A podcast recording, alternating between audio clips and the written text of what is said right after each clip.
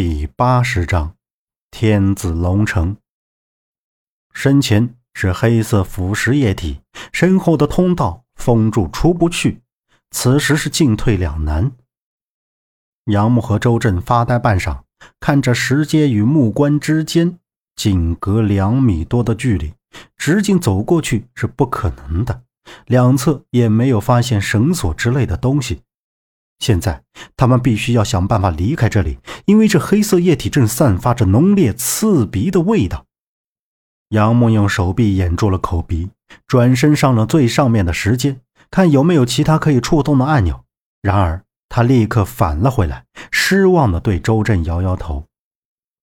周震指着离他身前最近的墨绿色雕塑人，喝道：“看样子这是唯一的办法了，将他按倒，踩在他身上，快速冲过去。”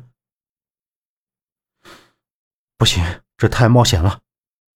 杨木深吸了一口气，道：“难道还有更好的办法吗？再不走，我们就要和他们一样了。”周震目光惊恐的朝脚下望了一眼，大喝道：“情急之下，周震拿过杨木手里的手电筒，对准身前的墨绿色雕塑人一扔，那雕塑人扑通倒了下去，手电筒也淹没在黑色液体中。走。”周震一个跨步踩在了雕塑人的大腿根上，并没有停。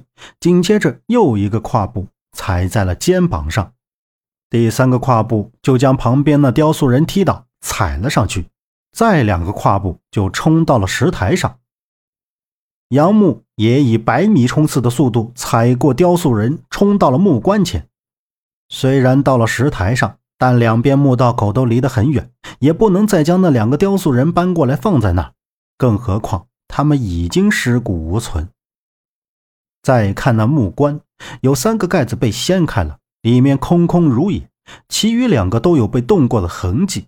两个人对望了一眼，那两副棺材盖，其中一个肯定是有危险的。这时，杨木发现，在左边第二个木棺顶上画着一个十字，把周震叫了过来。两人推开棺盖，里面没有底，漆黑一片。再向后推了一点，竟露出一块石梯。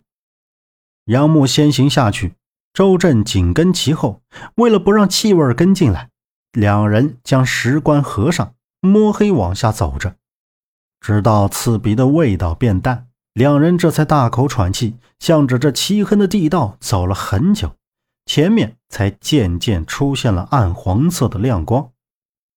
这是一道半掩着的石门，石门那边传来激动的吼声。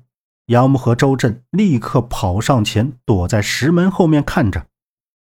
钟林兄，我叫你一声哥，也是对我们哥俩这些年来的情谊。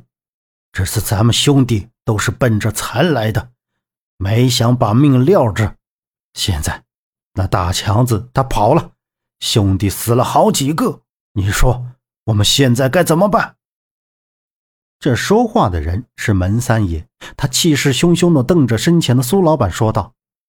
苏老板手里拿着一根未点燃的粗烟，瞟了一眼门三爷，又看了看靠在一边受伤的老五，说道：“门三。”你先别激动，你看，现在老五受伤了，探路就得需要换个人上了。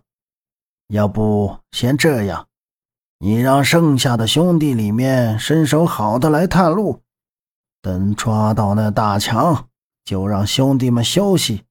你说怎么样？门三爷搔头，来回徘徊走着。门三。